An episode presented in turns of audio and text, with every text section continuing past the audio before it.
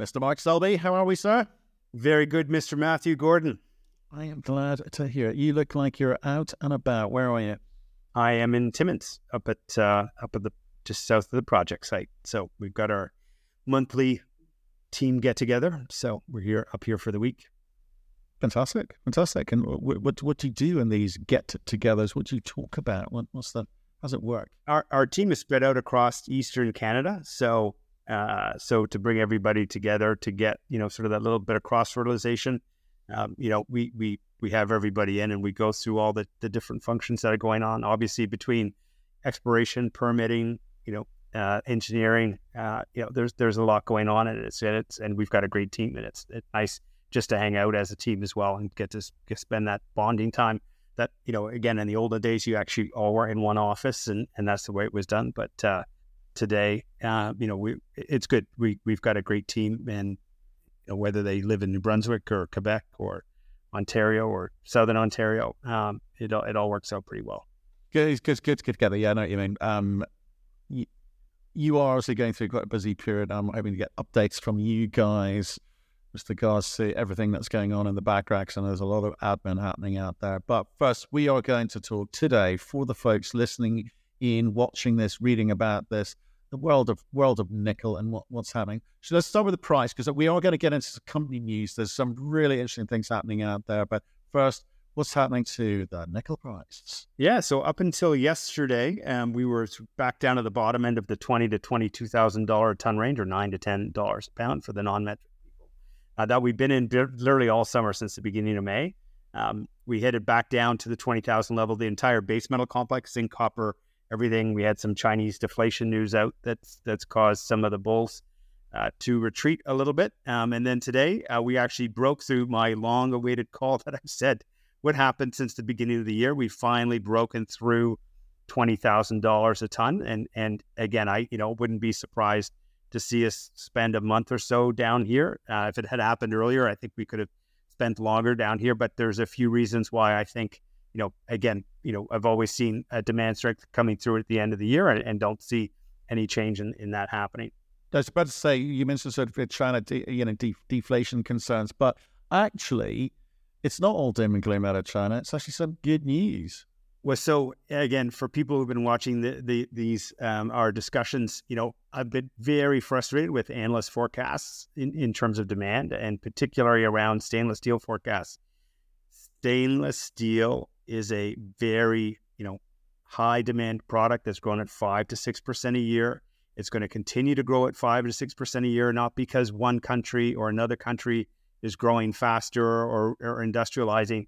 It's because stainless steel is a high strength to weight material, which again, is about all about saving energy, is is very important. It's also one of the most recycled materials uh, that's out there. Also, something people are very concerned about. So, again, it's stealing share from the carbon steel markets. It's only 3% of the total steel market. So, there's lots of room to grow. So, despite the doom and gloom about China, despite the gloom and doom about you know the, the global economy, uh, the, the Chinese uh, global, uh, China Iron and Steel Association put out their uh, production stats for the first half of the year. and stainless steel in total is up 8% year over year in nickel containing 300 series stainless steels uh, are up um, up over 11%. Now we've seen some decline in the in, in, in the rest of world this year as as again, you know, we we've seen economy slow. But if all of this stuff is happening with China, if all of this stuff is happening with the global economy, and we still see this kind of growth in stainless steel, why won't we see at least five to six percent demand growth because we are getting to the top of the interest rate rises.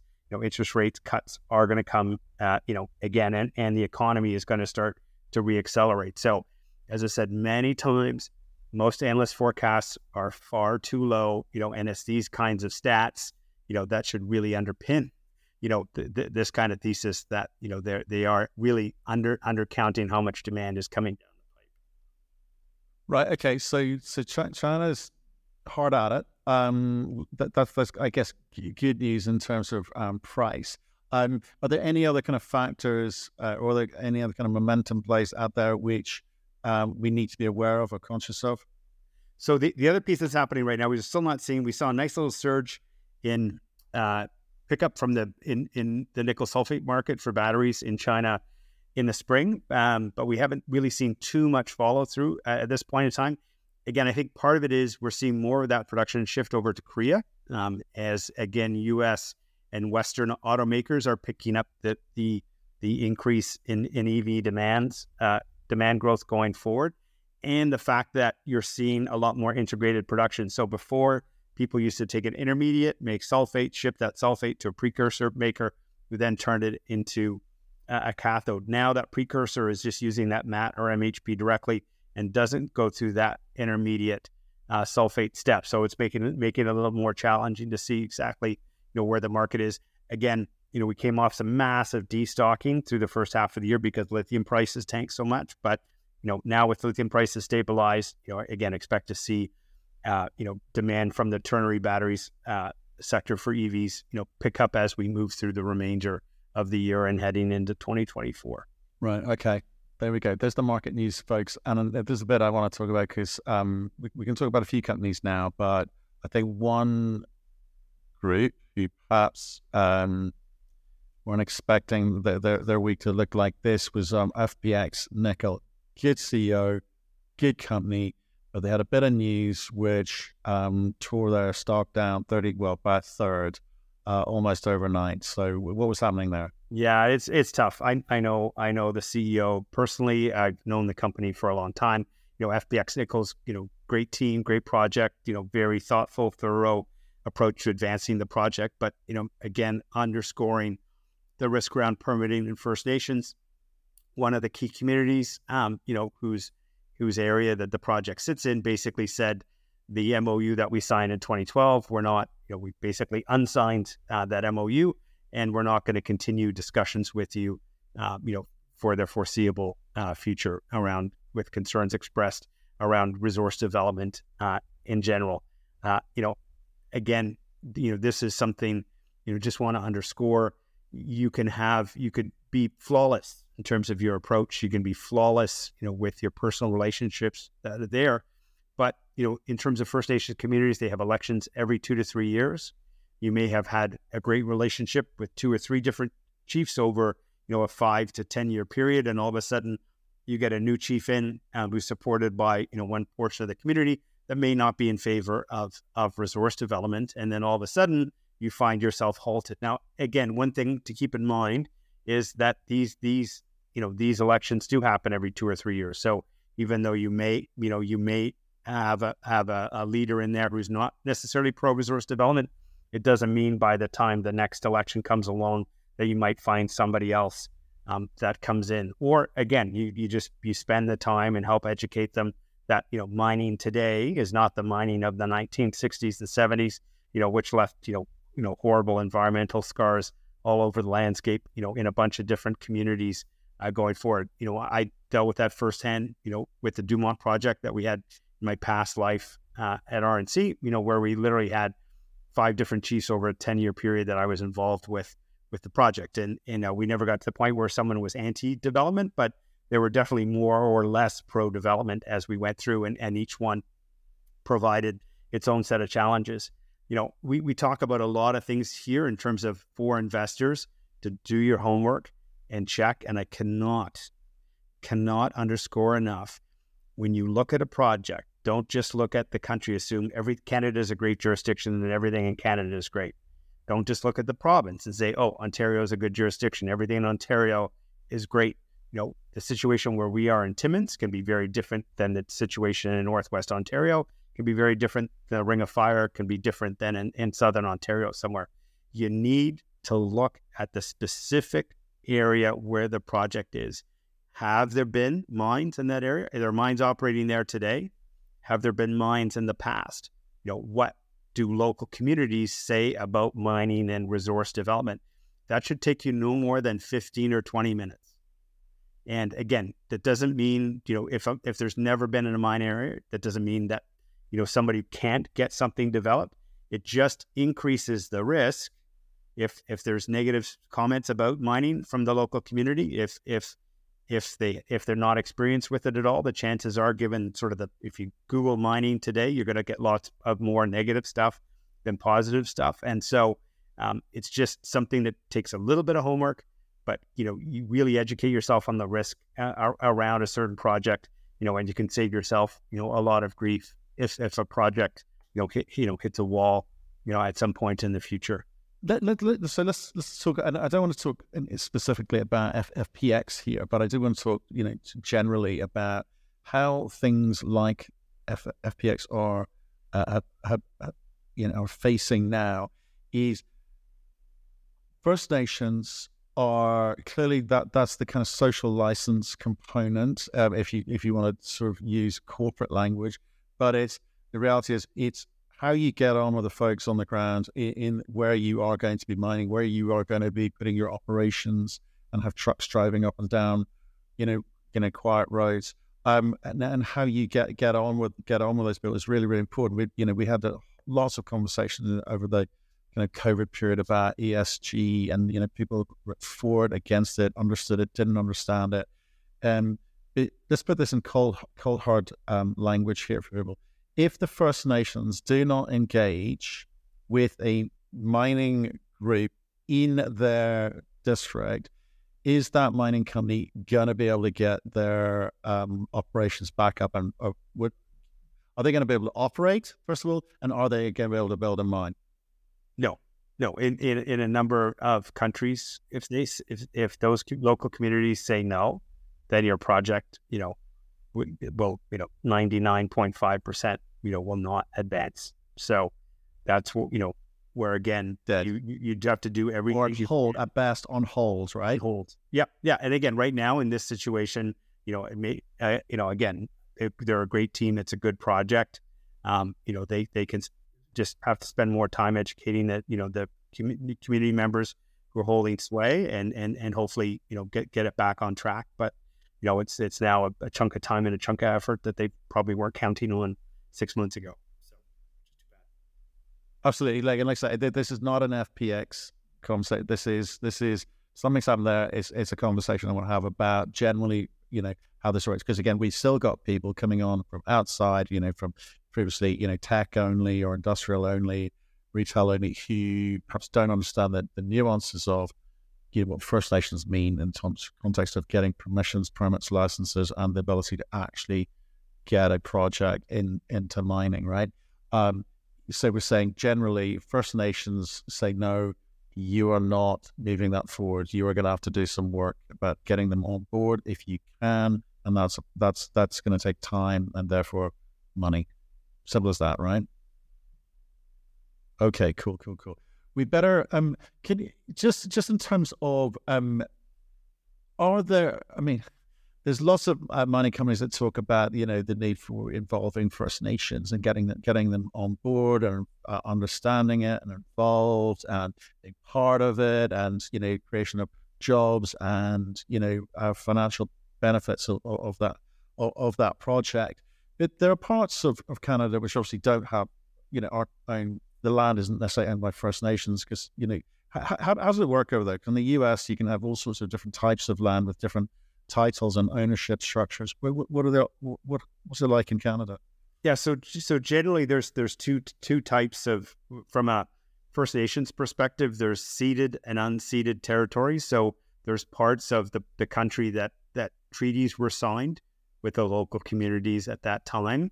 Um, you know, to to basically agree on on on you know how resource development or development or ownership or whatever you know could be done.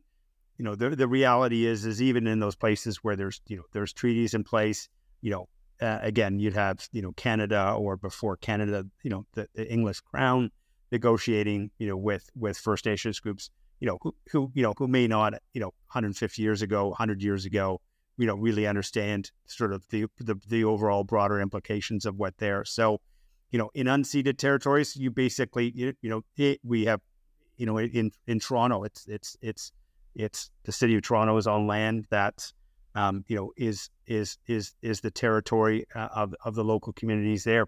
Parts of this downtown Vancouver you know are are you know, on territory that was not ceded by different communities and even those ones with treaty you know effectively you know the the reality and and the right thing is the fact that it's you know you're on their territory you know and you need to you know work in a way that that a recognizes that right from the start, and then b you know work in a way that makes it mutually beneficial for everybody involved you know for your project to go forward. And then on that basis, and and again, we're lucky where we are here in Timmins, you know, with that approach.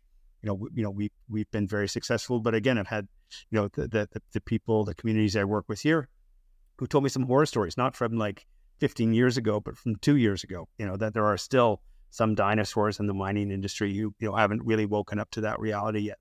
Right, interesting, interesting. And obviously, you you've been involved with a few projects your, yourself, uh, but they seem to have been in areas where there's a well-established mining companies and infrastructures and towns and you know in, in employees and you know all, all that kind of sec- secondary um, wealth that, that that mining can create those where it's kind of embedded into the, the, local community financially and I guess mentally and emotionally, it's going to be a little bit easier. I suspect. Is that right? Oh, for sure. I mean, mining mining is a risky business in so many dimensions, and and if you're able to basically say, okay, I'm going to you know eliminate or greatly reduce one set of variables, you know, the the, the assets I've been involved in, whether it was you know, the Raglan project, West Raglan, that's now part of Orford Mining that we picked up with RNC, or the Dumont project in Quebec, or Crawford, and the Old Timmins Nickel District here, or the Beta Hunt mine at, just outside Kalgoorlie,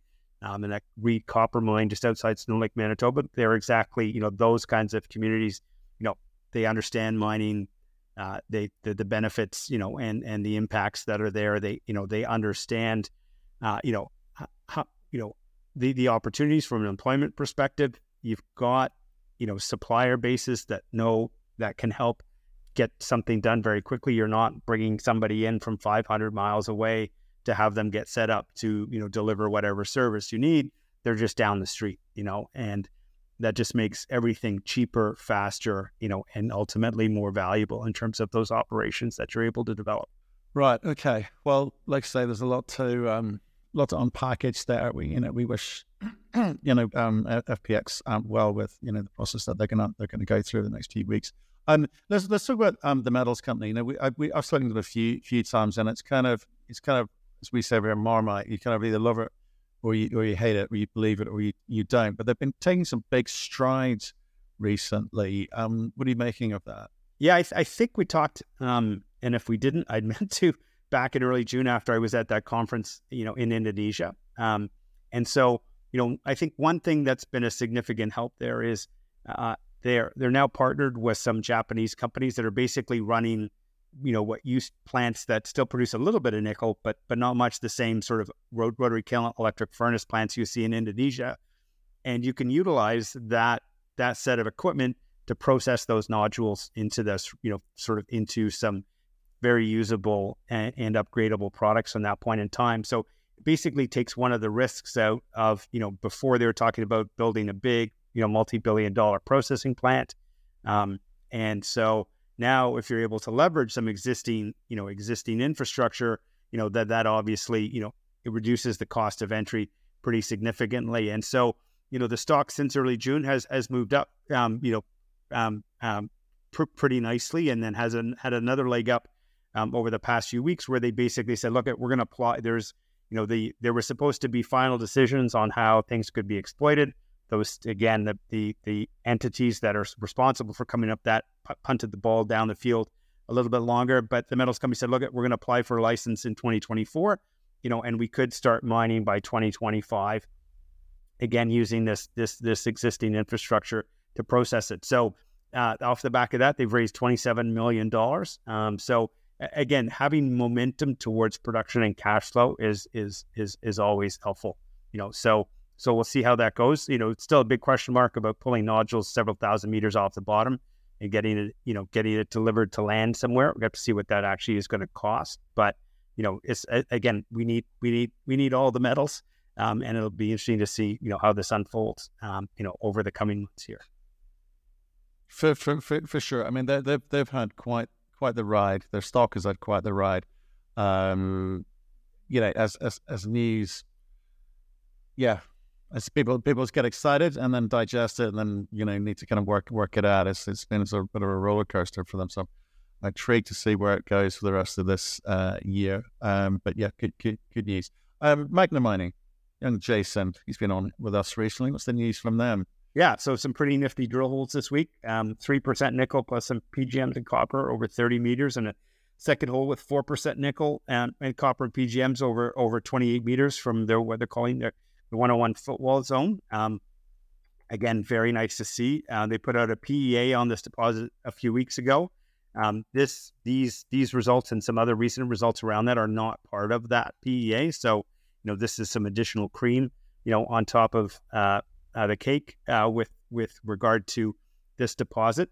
Um, just one thing I just, I just want to use these results to highlight to to investors. Um, you know the key thing here is these these are lar- were effectively infill. Now they, they widened out what was they thought was there fairly significantly, but you know, you they, they did have a drill hole in 20, you know, set of drill holes in 2022, and these seem like they're sitting in between them. And then those holes and these holes are were sitting within a couple historical intersections from drilling that had been done, you know, by a previous previous operator. So again, you know, with high grade stuff, you do need to infill it to a, a relatively high density. But you know, the the key thing here you should always look at, you know, when you see drill results is you know, are they expanding the resource? Are they stepping out, you know, along strike or at depth?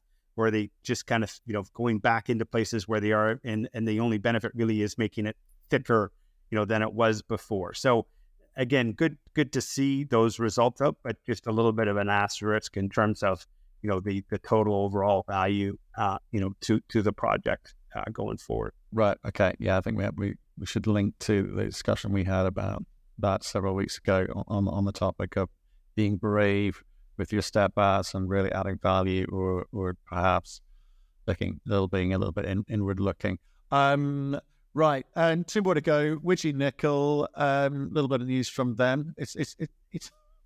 T- tell us the news, and we'll, we'll, chat about it. Well, just before we get to Widgie, um, just want to sort of the other end of the step out spectrum is our neighbors up in Timmins, Aston Minerals, uh, put out some results uh, just the last few days, uh, where again they, they put out a two and a half million ton contained nickel resource.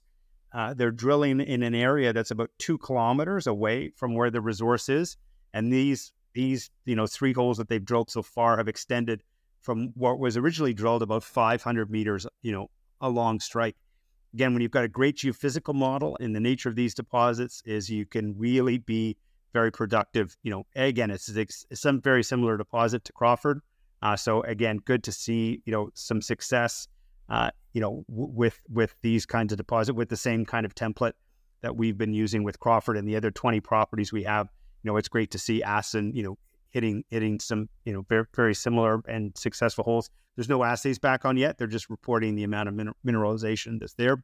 You know, I, I, know from our perspective, we've got a pretty good, you know, can visually estimate the grades, you know, pretty well. So I think these will be some some decent holes that uh, they'll be they'll be happy with. So you know, good good to see. And again, the bit the bit you know again people always criticize you know low, lower grade material, but again in the right structure like the ones that we have, like Aston has, you can add a huge amount of nickel tonnage. Um, you know, without spending a lot of shareholder capital to get there. So, and that's ultimately what miners want to mine is actually metal tons. So, not great. Good point. Okay, so Magna, Infill, Aston, Minerals, stepping, stepping out, being brave. Okay, um, we'll have a look at that. Um, then back to uh, so Widgie, Widgie Nickels. Sorry, tell us tell us about what they've been doing. So, so we've seen a number of companies sort of you know highlight their their lithium uh, opportunity as well as the nickel opportunity, and and again over the last twelve months, that's been pretty successful.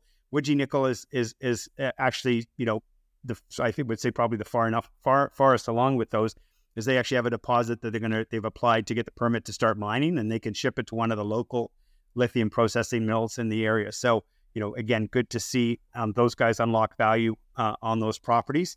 Um, and then the other one is Azure Minerals, which you know 18 months ago was a nickel explorer that had made some nice discoveries in the Pilbara region up in northwest uh, area of Western Australia, um, and they they've actually found some much better lithium deposits. And so they announced that they turned down a $600 million offer um, from SQM. Um, so, um, uh, again, good to see some success, whichever way you need to get there. So, um, and uh, well, it, do you know what? There's, what Azure Minerals is going to do for the market is confuse everyone because um, even before the nickel, okay, lithium, lithium now, we before, and nickel before that.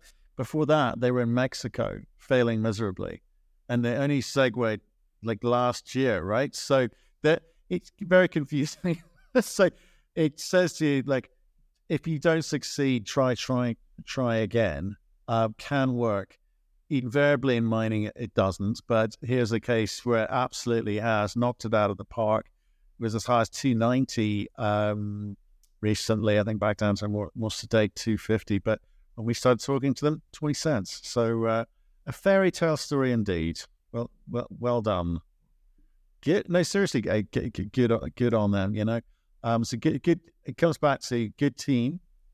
Um, obviously, they've got the kind of Creasy group involved there, but um, Tony Rovira is a solid team with a good track record, and, and that counts for a lot.